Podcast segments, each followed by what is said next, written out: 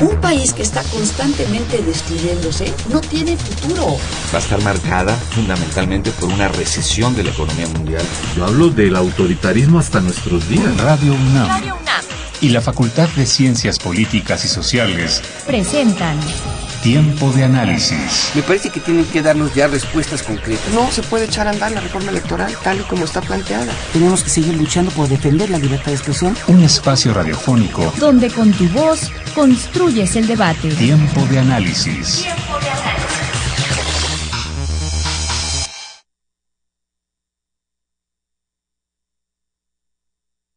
Hola amigos de Tiempo de Análisis, yo soy Jimena Lezama y en el marco de la mesa redonda organizada por el Instituto de Geografía de la UNAM en materia de urbanismo y sustentabilidad, vamos a hablar con el embajador de Suecia en México, Jorgen Hans Persson, sobre cómo la Ciudad de México puede aprender y aplicar algunas estrategias para mejorar en el futuro.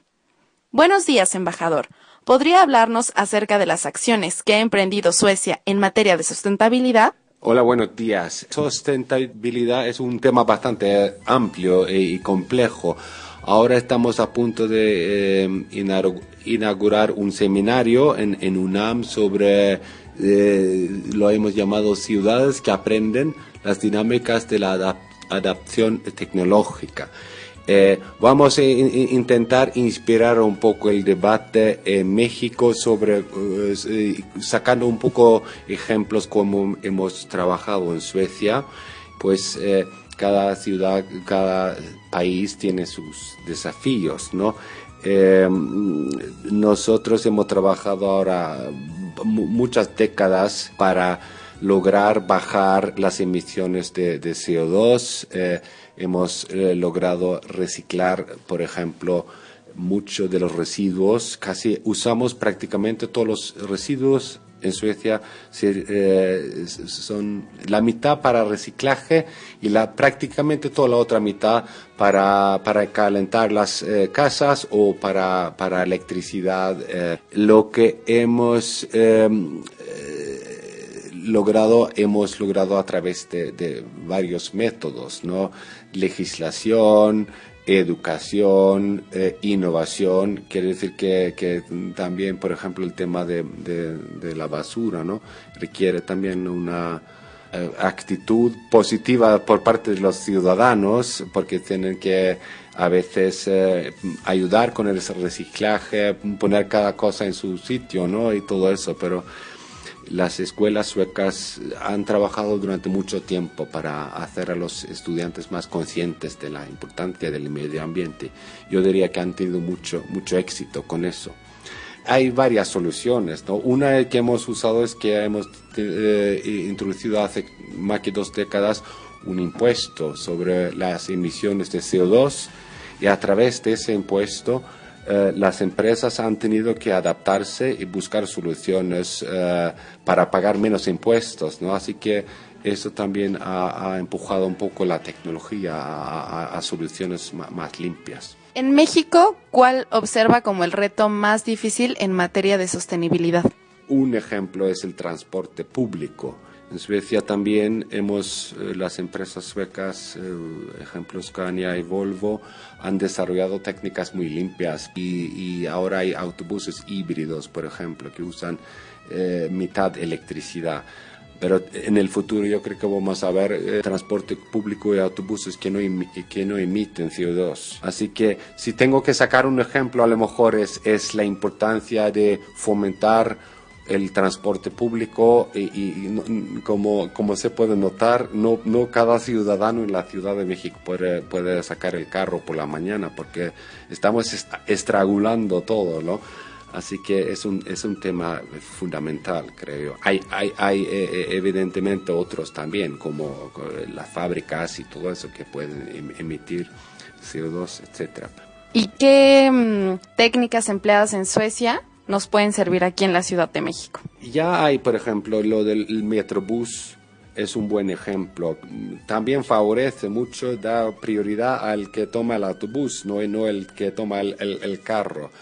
esa tecnología a través de mm, los combustibles y, de los autobuses, camiones, se llaman así aquí, es claro algo que se han desarrollado eh, en Suecia para Suecia, pero también para los mercados en otras partes del mundo.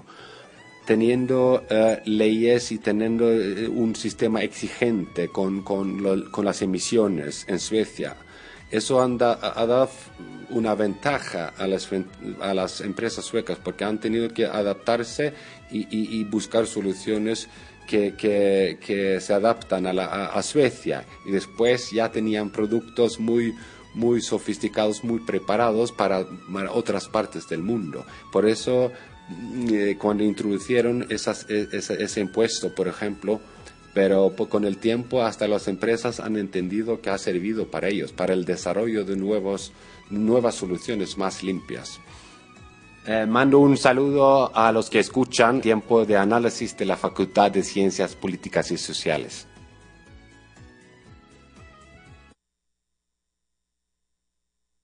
Políticas Invita. Conoce las actividades académicas y culturales de nuestra facultad.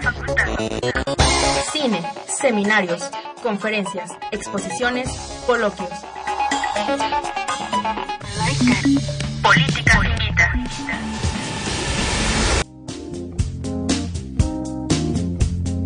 Hola, yo soy Jimena Lezama y esta semana, Tiempo de Análisis y la Facultad de Ciencias Políticas y Sociales te invitan a que asistas a la exposición fotográfica Reflexa México. La muestra exhibe un ejercicio del hábitat apropiado y reapropiado del espacio en tránsito y del espacio público.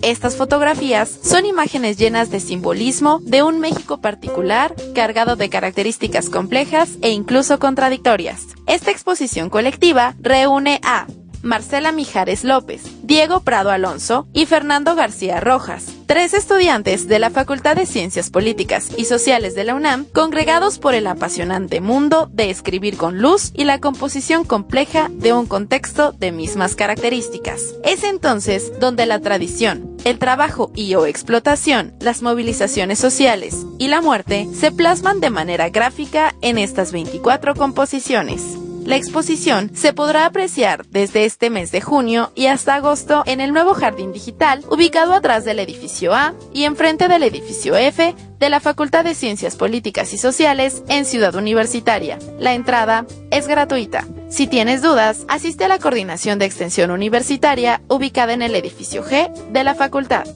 Esto fue todo en Políticas Invita. Sigue con nosotros en un tiempo de análisis.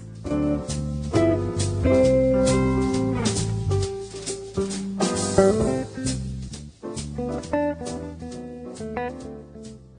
¿Qué tal amigos Escuchas? ¿Cómo están? Muy buenas noches. Qué bueno que nos acompañan una vez más en este espacio Tiempo de Análisis, programa coproducido por la Facultad de Ciencias Políticas y Sociales y Radio UNAM. Nos sintonizan ustedes a través de la amplitud modulada en el 860 de AM y también pueden seguirnos a través de internet en www.radiounam.unam.mx nuestros números telefónicos en cabina para que ustedes nos hagan llegar sus comentarios, preguntas, participaciones, intervenciones. El 55 36 89 89, repito, 55 36 89 89 y LADA sin costo 01800 505 26 88. También están a su disposición nuestras redes sociales para que ustedes nos acompañen y también sigan esta interesante transmisión. En Twitter es arroba tiempo análisis y en Facebook Facultad de Ciencias Políticas y Sociales UNAM. Y además, si alguno de los programas anteriores les ha gustado, les invitamos a que los escuchen en la página de la Facultad de Ciencias Políticas y Sociales, que es www.políticas.unam.mx. Pues esta noche nos da mucho gusto recibir a Benjamín Arditi. ¿Qué tal? ¿Cómo estás? ¿Qué tal, Napoleón? Buenas noches. Gracias por acompañarnos. Y bueno, vamos a hablar un poco sobre... Y después de las elecciones, ¿qué? ¿Verdad? Es decir, acabamos de pasar el pasado eh, domingo 7 de junio las elecciones intermedias en donde la ciudadanía eligió eh, a gobernadores, diputados federales, eh, locales y también en cuanto a autoridades municipales. Y en ese sentido, bueno, pues el país entero estuvo atento, ¿verdad?, al desarrollo de este proceso electoral.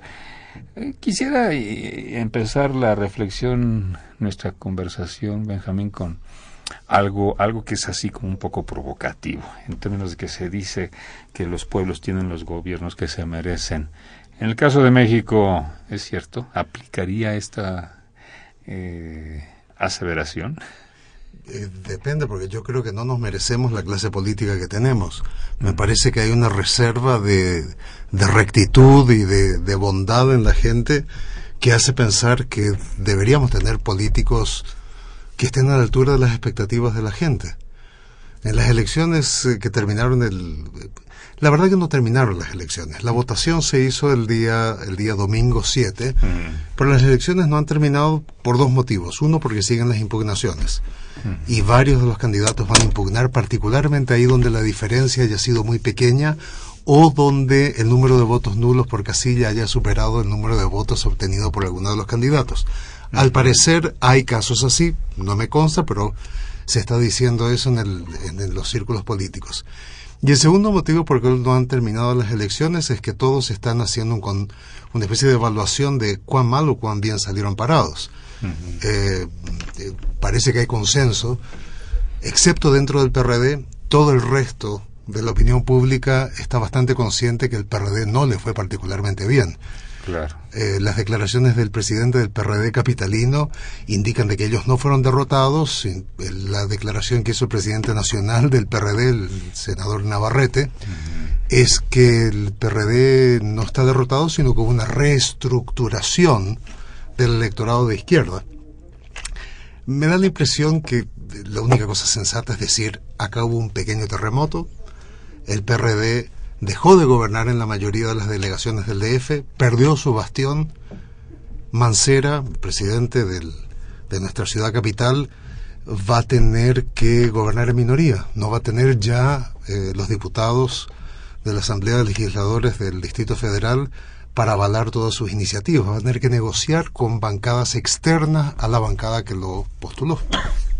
Entonces, las elecciones eh, terminaron formalmente las votaciones, uh -huh. pero tenemos el, las consecuencias, estamos tratando de digerir las consecuencias. Para mí la primera y más importante de ellas es que es posible que México, por primera vez desde el año 2012, tenga, un, tenga partidos de oposición. Es decir, que el gobierno va a enfrentarse con una oposición que le va a demandar, que le va a exigir, que va a plantear, esperamos, eh, demandas que la sociedad está proponiendo, Uh, a diferencia de lo que fue el Pacto por México, que ayudó a sacar una agenda legislativa, pero generó una cierta complacencia entre los partidos de oposición. Todos funcionaban como si fueran parte de la misma maquinaria. Y eso no es realmente sano para una democracia. Se necesita que haya, eh, no estoy hablando de que haya una guerra permanente entre gobierno y oposición, pero se necesitan las voces críticas de la oposición para señalarle al gobierno por dónde ir, por dónde lo que ir, está claro. bien, lo que está mal, en fin. Sí. Eh, plantear las exigencias mismas de la ciudadanía, ¿no? Sin ninguna garantía que la oposición tendrá más razón que el gobierno. Eso no lo sabemos. Pero por lo menos necesitamos que haya una voz que sea capaz de decir no al gobierno en algún momento. Y empezar a discutir por qué no. Hasta el momento yo no lo he visto. Llevamos dos años y medio de un gobierno que parece ser eh, el gobierno del PRI, con el PAN, con el PRD y una serie de partidos un poco más pequeños que se encargan de administrar la cosa pública como les plazca. Creo de que existe por lo menos la posibilidad, nada nos garantiza que va a ser así, que con el mantenimiento del registro de Movimiento Ciudadano y el porcentaje de votos inesperadamente alto que sacó Morena, hay la posibilidad de generar un polo opositor que el país realmente necesitaba. Piensa nada más lo que es eh, eh, los, dos, los dos hechos decisivos del segundo semestre del 2014. La desaparición de los 43 estudiantes normalistas en Ayotzinapa y el escándalo de la Casa Blanca, la casa que es el nombre popular que tiene la casa de la primera dama en las Lomas. Eh, fue un escándalo, pero fue un escándalo que fue eh, mm, información que fue revelada por el trabajo de una periodista y la ciudadanía fue la que se escandaló, se escandalizó. Pero a nivel de partidos políticos... No trascendió. No trascendió, no hicieron gran cosa. Yo no sé si es porque hay demasiados acuerdos y amistades que se han generado a lo largo de estos dos años y medio del Pacto por México, o qué es lo que llevó a que partidos que son formalmente opositores, como por ejemplo el PRD, no haya plantado, no se haya plantado ante el gobierno para exigir un esclarecimiento de la Casa Blanca y ante sus propios afiliados para exigir una rendición de cuentas de su propio alcalde en Iguala, que fue el que estuvo detrás aparentemente de la desaparición de los muchachos de Ayotzinapa. Ahora, esto no trascendió a nivel político, como bien lo señalas, y mucho menos partidario, pero sí trascendió en relación a lo que a nuestra querida compañera colega Carmen Aristegui eh, quedó, bueno, fuera del aire, ¿verdad?, en la estación MBS Radio, y que en ese sentido, bueno, pues fue claramente pues un acto de, de, de censura, definitivamente, ¿no? Es lo más razonable asumir de que este es un ajuste de cuentas, de pasar la factura por haber mm, revelado esta información. Ahora, eh, por suerte, por suerte, tenemos ahora eh, a ver, déjame ir, déjame recapitular un poquitito. Eh, ¿Qué gran miedo teníamos nosotros en términos de los medios de comunicación? Que hay demasiada fuerza en, lo, en el duopolio de las televisoras y los, los, conglomerados de comunicación que son Televisa y Televisión Azteca. Y el temor era que ellos hicieran y deshicieran mandatarios, como ha pasado en el, en el pasado. No estoy seguro de cuán fuerte puede ser la comunicación paralela a través de redes sociales, pero sí hay una generación de un nicho de mercado y un nicho de opinión pública a través de medios que funcionan estrictamente de manera digital, como son, por ejemplo, sinembargo.mx, Animal Político, Revolución 3.0 y una serie de otras publicaciones que están realmente eh, generando investigaciones por cuenta propia, están haciendo periodismo investigativo y ayudando a que, a que la ciudadanía se informe y entienda qué es lo que está pasando. Mm, eso me parece de que está contribuyendo a romper lo que era el peso extraordinario que podían tener estos grandes conglomerados de comunicación. Dos ejemplos para esto. Uno es el candidato del Bronco en Nuevo León, que todo parece indicar que será una especie de populismo de derecha, pero hay que reconocer que este hombre ganó sin tener el apoyo de las televisoras y teniendo en contra el aparato del partido en el cual él militó por aproximadamente 30 años, que es el PRI. Entonces es sorprendente ver cómo la ciudadanía de Nuevo León, posiblemente con intereses económicos detrás, pero es interesante ver cómo la ciudadanía de Nuevo León fue capaz de ganarle a dos maquinarias extraordinarias, que son Televisa y PRI. Y este señor lo ha dicho abiertamente de que el gasto que él tiene para promoción de imagen, que creo que son 900 millones de pesos, no los va a usar con los grandes conglomerados, lo cual es pérdida de mercado para ellos y vamos a ver cómo reaccionan. El segundo caso es el de Pedro Kumamoto en Guadalajara. Es un egresado universitario de 25 años, sin un partido político y sin dinero. A través de la política tradicional de eh, digo tradicional en el buen sentido de la palabra, de salir a la calle, hablar con la gente y ser franco. Este hombre con aparentemente 15, 20 mil pesos pudo armar una campaña sobre la base de voluntarios, ex profesores suyos, ex investigadores de que algún momento entraron en contacto con él, compañeros de generación y un montón de ciudadanos que dijeron ya basta de tanta corruptela, vamos por alguien que podamos creer. Y el muchacho ganó con 38% de los votos es francamente inesperado por parte de los analistas. Entonces, hay, eh, hay algo que parece estar cambiando, que es nuestra idea de que eh, la maquinaria de los partidos políticos es imbatible, o la maquinaria del PRI gobierno es imbatible, y que las televisoras, contra las televisoras nunca podrás hacer nada. Te da una sensación, es de extraordinaria libertad, te diría, porque le permite a otra gente que a lo mejor de otra manera no se hubiese atrevido a lanzarse Eh, y mira, que presentarte como candidato independiente no es, nada, no es fácil. nada fácil. Nada fácil. Entra sin dinero, sin gente que te, te ayude a hacer tu, tu, tu trabajo, tienes que montarte todo un sistema. Pero tal vez impulse a gente fuera de los partidos y dentro de los partidos para que piensen de que se puede hacer una política de otro tipo, que ya no se necesite solamente en los medios de comunicación. Si me permites el último ejemplo, ve lo que fue la campaña de saturación que hizo el Partido Verde. Ecologista de México. No tengo idea de cuánto habrá gastado, solamente sé que hay aproximadamente 500 millones de, de pesos en multas, sé que van a apelar, creo que hay 180, 160 millones que Ahí ya están, son en firme, claro. el resto los va a apelar, pero si, si va a poder pagar esa cantidad, yo tengo la sospecha que una campaña que realmente empezó en septiembre del 2014 tiene que haber costado una fortuna. ¿Y para qué? ¿Cuál fue el porcentaje de, de votos que obtuvo? No, pues se quedó en el 7.1%, 7.2%. 7.6. 7.6, ¿con cuánto había estado en el año 2012? Según lo que yo he leído, estaban con aproximadamente 6, 6.1%. Entonces, gastaron cientos de millones en promoción, eh, porque mira, eh, manejar o caminar alrededor del DF era imposible, no ver los avisos espectaculares, no ver los camiones de transporte Sí. público, sin la propaganda del verde, y para un mísero 1%.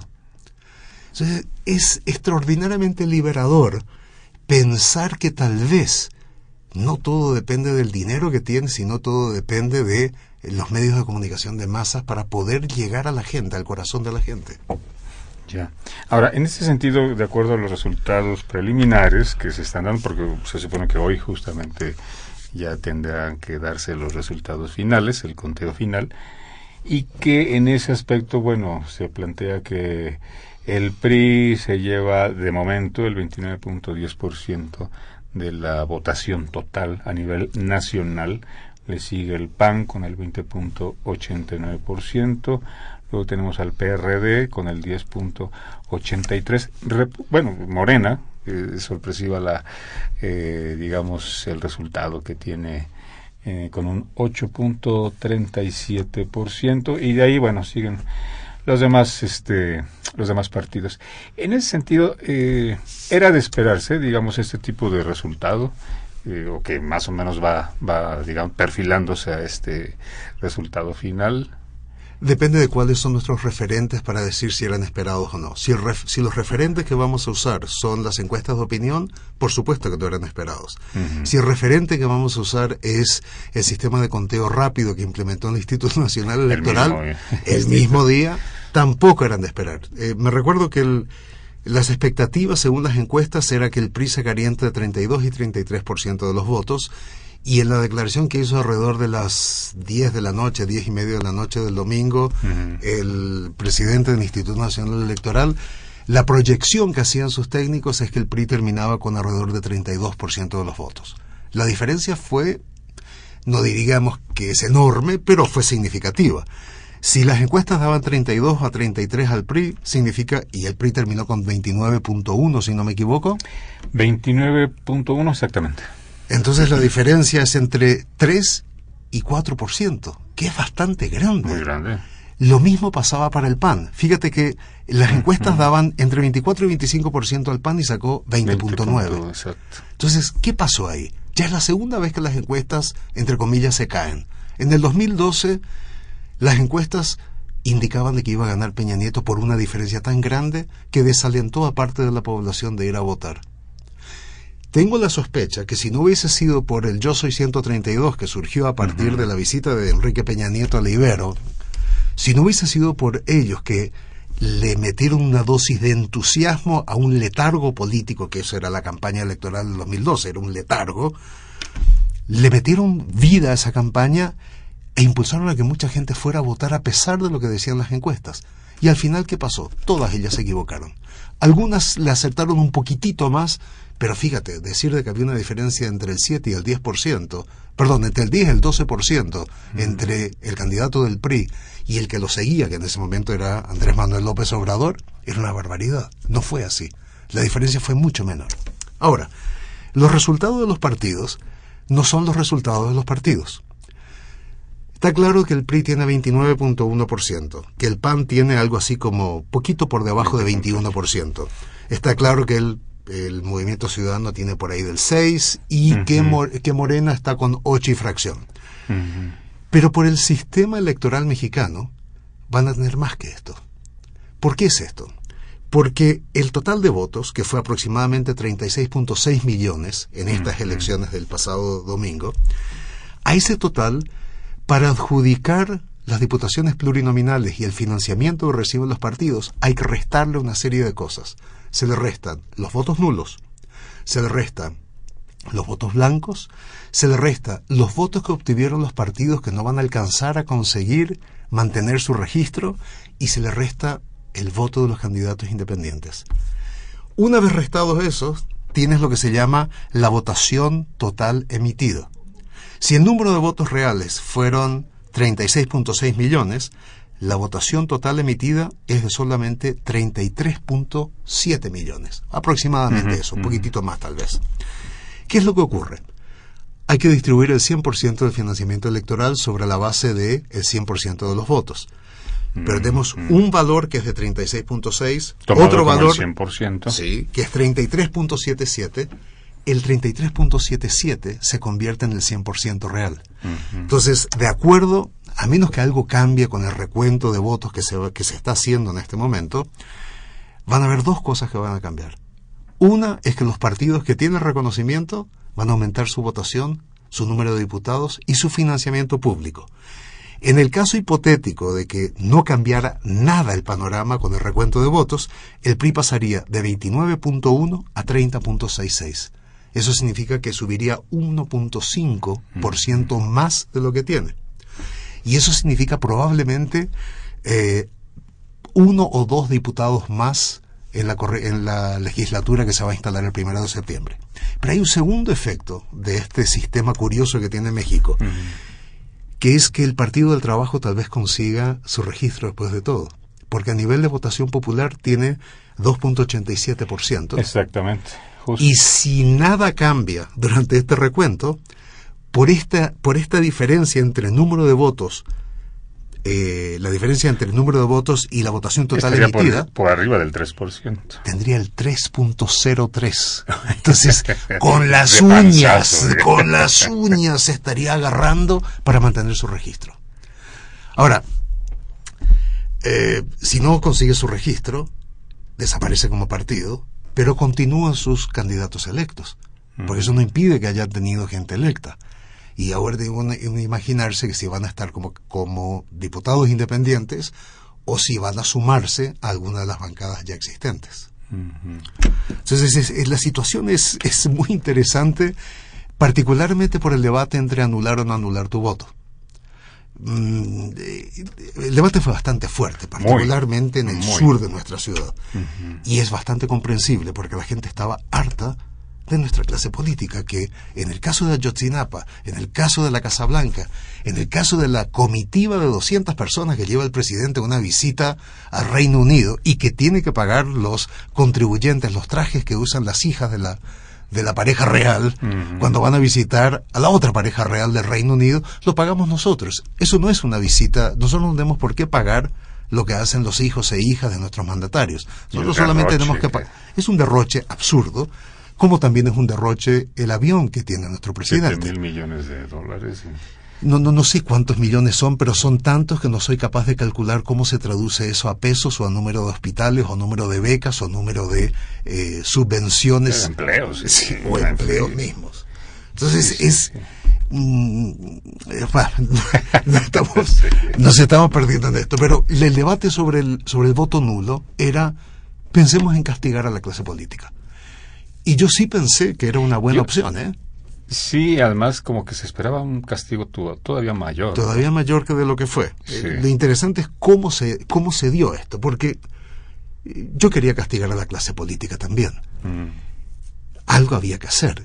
Pero el problema es que tú castigas a alguien que tenga una calidad moral donde el castigo realmente quede registrado y permita corregir comportamientos. Y que se den por aludidos. Pero por supuesto. O sea, si yo estoy a senadores que han sido tradicionalmente considerados como corruptos, mm. todos conocemos los nombres, ¿tú crees que a ellos el voto nulo les hubiese hecho pensar, oh, me he equivocado en lo que estoy haciendo y voy a cambiar mi modo de ser y de ahora en adelante no toco ni un peso más del erario No, público. son tan cínicos que evidentemente. Yo sospecho de que sí, que no iba a tener ningún efecto el voto nulo en ese sentido, pero entiendo la dimensión simbólica por la frustración de la gente. Ahora, en las discusiones previas, yo lo que, lo que le decía a la gente es pensemos en términos prácticos qué va a ocurrir. Y me abrió los ojos bastante un artículo de Gerardo Esquivel, publicado en el Universal. Gerardo Esquivel es un profesor del, del Colegio de México, donde hizo el cálculo cuantitativo de qué es lo que, qué es lo que pasaría si hubiera eh, muchos votos nulos o muchos votos en blanco.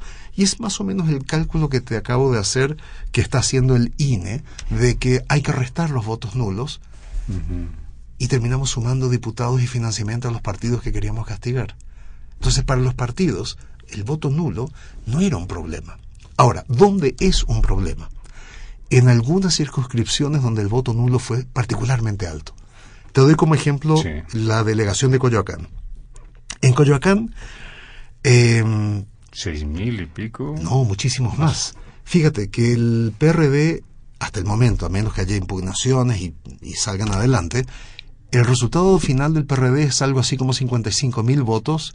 El de la fuerza que lo sigue, que es Morena, Berta Luján, obtuvo algo así como 52, 53 mil votos. Entonces estamos hablando de entre 2 y 3 mil votos de diferencia. ¿Cuántos anularon? 16 mil personas anularon en Coyoacán. Ahora, ¿por qué Coyoacán? Quiero pensar que es porque ahí vive mucha gente universitaria, ahí vive eh, mucha gente que había sido gente de izquierda y definía la izquierda como el PRD, estaban tan hartos de lo que se había convertido el PRD que ya no querían votar por nadie. Entonces comprendo su frustración, pero también pienso de que hay diferencias y diferencias entre los candidatos. Y ahí en el caso de Coyoacán, donde hay, por lo menos lo que dicen los vecinos que viven en la delegación, que durante la administración saliente del flamante diputado Mauricio Toledo, eh, habían demasiados casos de corrupción. De corrupción, de componendas, de, de extorsión, eh, con restaurantes, con cafeterías, con permisos Sí. de construcción, etcétera, que era una especie de, de, de- de negocio sumamente lucrativo. La persona que se quedó era parte del equipo del, del eh, señor Toledo, que es el señor saliente. Sí, ¿Por qué no darle el beneficio de la duda a una persona como Berta Luján, que a lo mejor no te guste el partido al cual pertenece, pero es una persona que, por lo menos en su trayectoria personal, es una trayectoria que ha estado alejada de todo tipo de sospechas de corrupción. Yo no sé si es que la gente que la rodea no hubiese repetido el mismo esquema que la gente saliente, pero por lo menos podíamos apostar con la posibilidad de que sería diferente o por lo menos que sería un poco mejor de lo malo que ya estábamos. Entonces, en el caso de lugares ya más específicos, cuando pensamos en una delegación o en una circunscripción a nivel federal, eh, ahí sí el voto nulo hizo una gran diferencia. En Coyoacán, esos 16.000 votos, tienes que pensar de que siempre va a haber votos nulos. Gente que se equivoca al votar o porque simplemente quiere decir viva mi abuela o los Pumas campeones para siempre o algo por el estilo. Pero en este caso eh, hubiese marcado la diferencia de que hubiese una delegación menos gobernada por un partido que perdió credibilidad entre luchadores sociales y entre la gente que antaño se decía de izquierda. Claro. También hubo menos abstencionismo del que se había considerado que iba a manifestar, bueno, se iba a, a dar, ¿no? Definitivamente.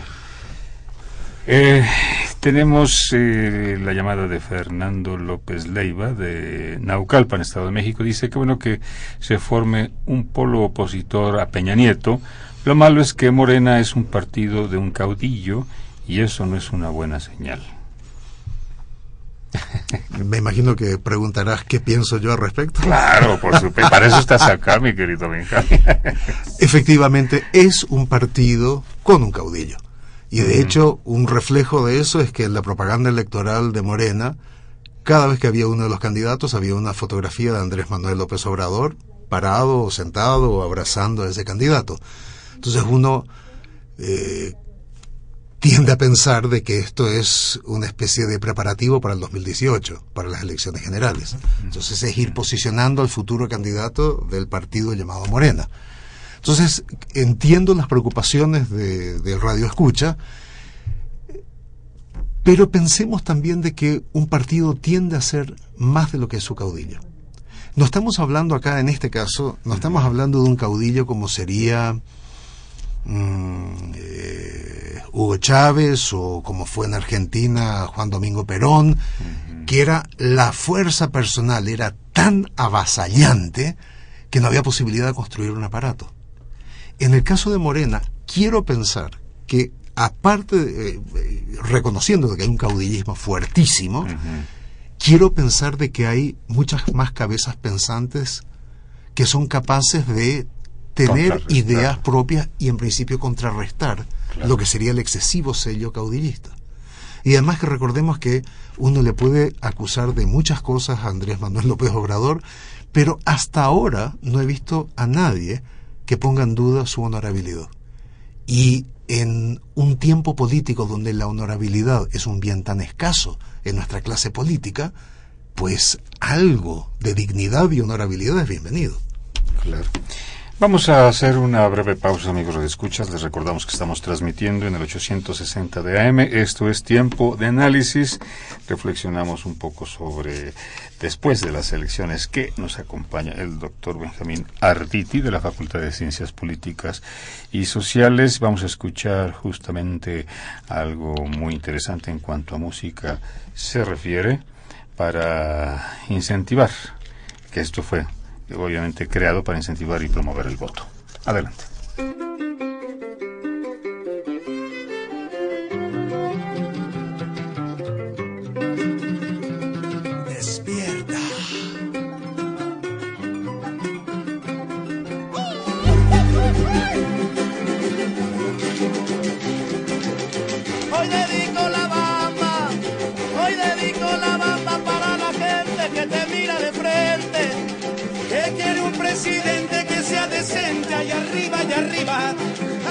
Allá arriba y arriba por la razón que la gente ya quiere. Que la gente ya quiere transformación de la nación, de la nación. En mi casa me dicen, en mi casa me dicen el inocente porque yo no traiciono. Porque yo no traiciono nunca mi gente desde el cerro más alto. Desde el cerro más alto viene llegando la esperanza. La esperanza de un pueblo se está escuchando, se está escuchando, se está escuchando. En las plazas y pueblos. ¿Dónde? En las plazas y pueblos y en las ciudades, en las playas desiertos. ¿Dónde? En las playas desiertos, montañas, valles, ya se escuchan cantando. Ya se escuchan cantando y celebrando el cambio verdadero. El cambio verdadero se está acercando, se está acercando.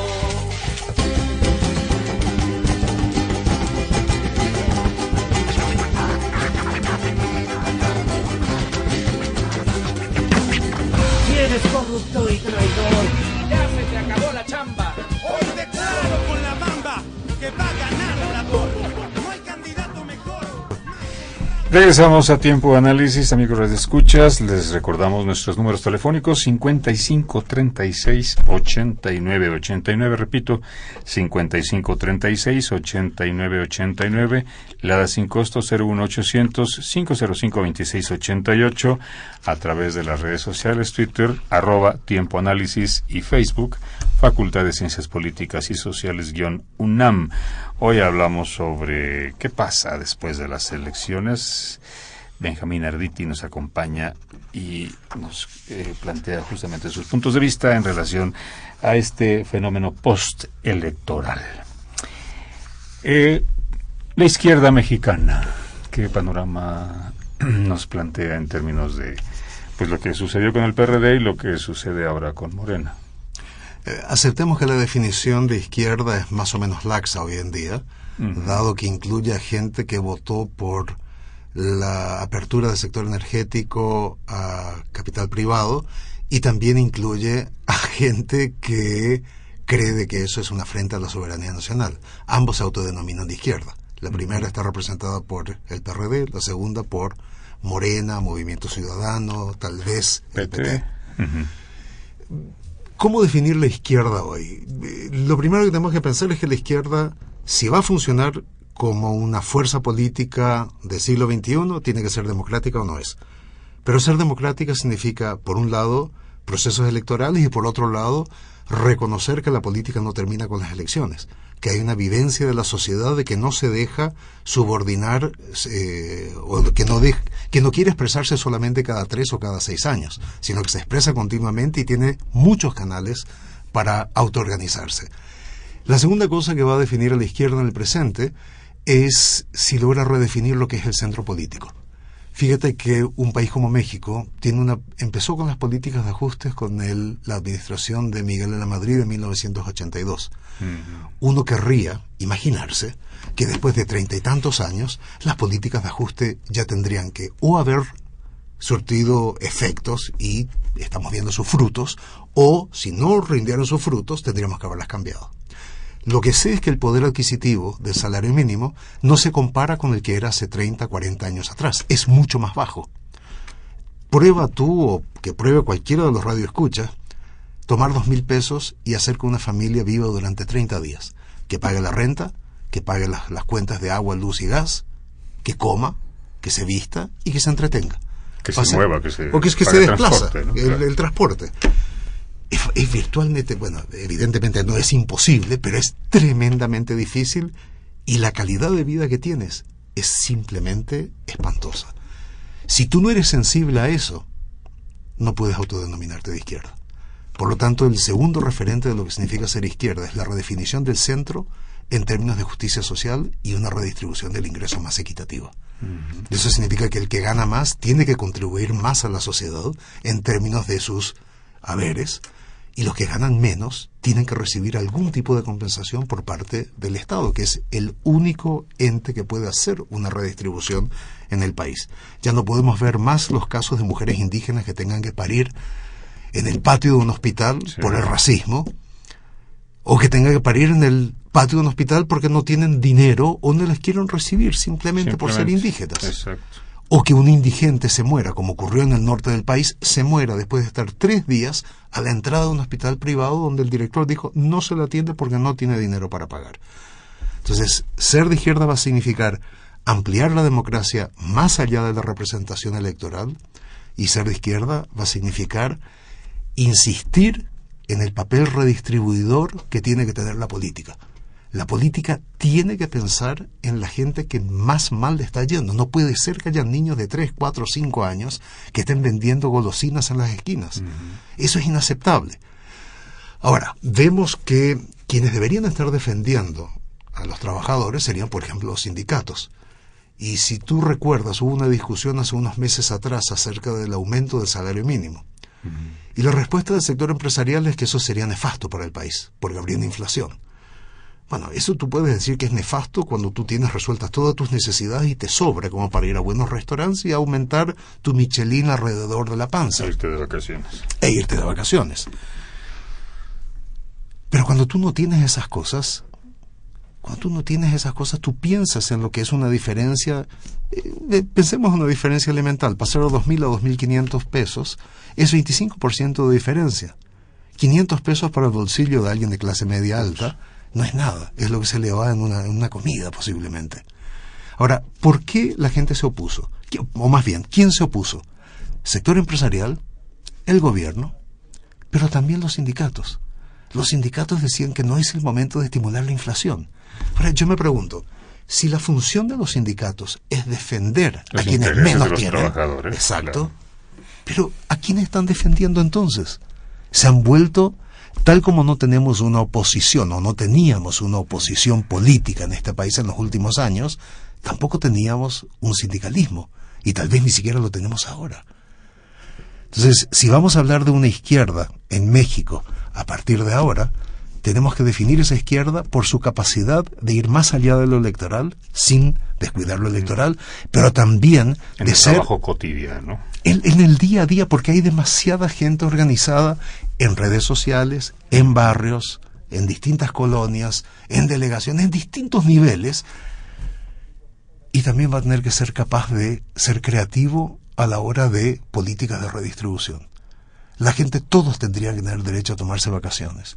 Todos tienen derecho a tener una ingesta calórica que le permita ir al colegio y rendir y que el desarrollo de su cerebro sea lo suficiente como para que sea gente productiva en el futuro. Estamos hipotecando, bueno, ya llevamos hipotecando el futuro desde hace demasiados años. Ahora, si Morena va a ser la izquierda en este país, Morena, eh, Movimiento Ciudadano van a ser la izquierda en el país, hay que exigirles de que ellos sean los defensores de quienes menos tienen.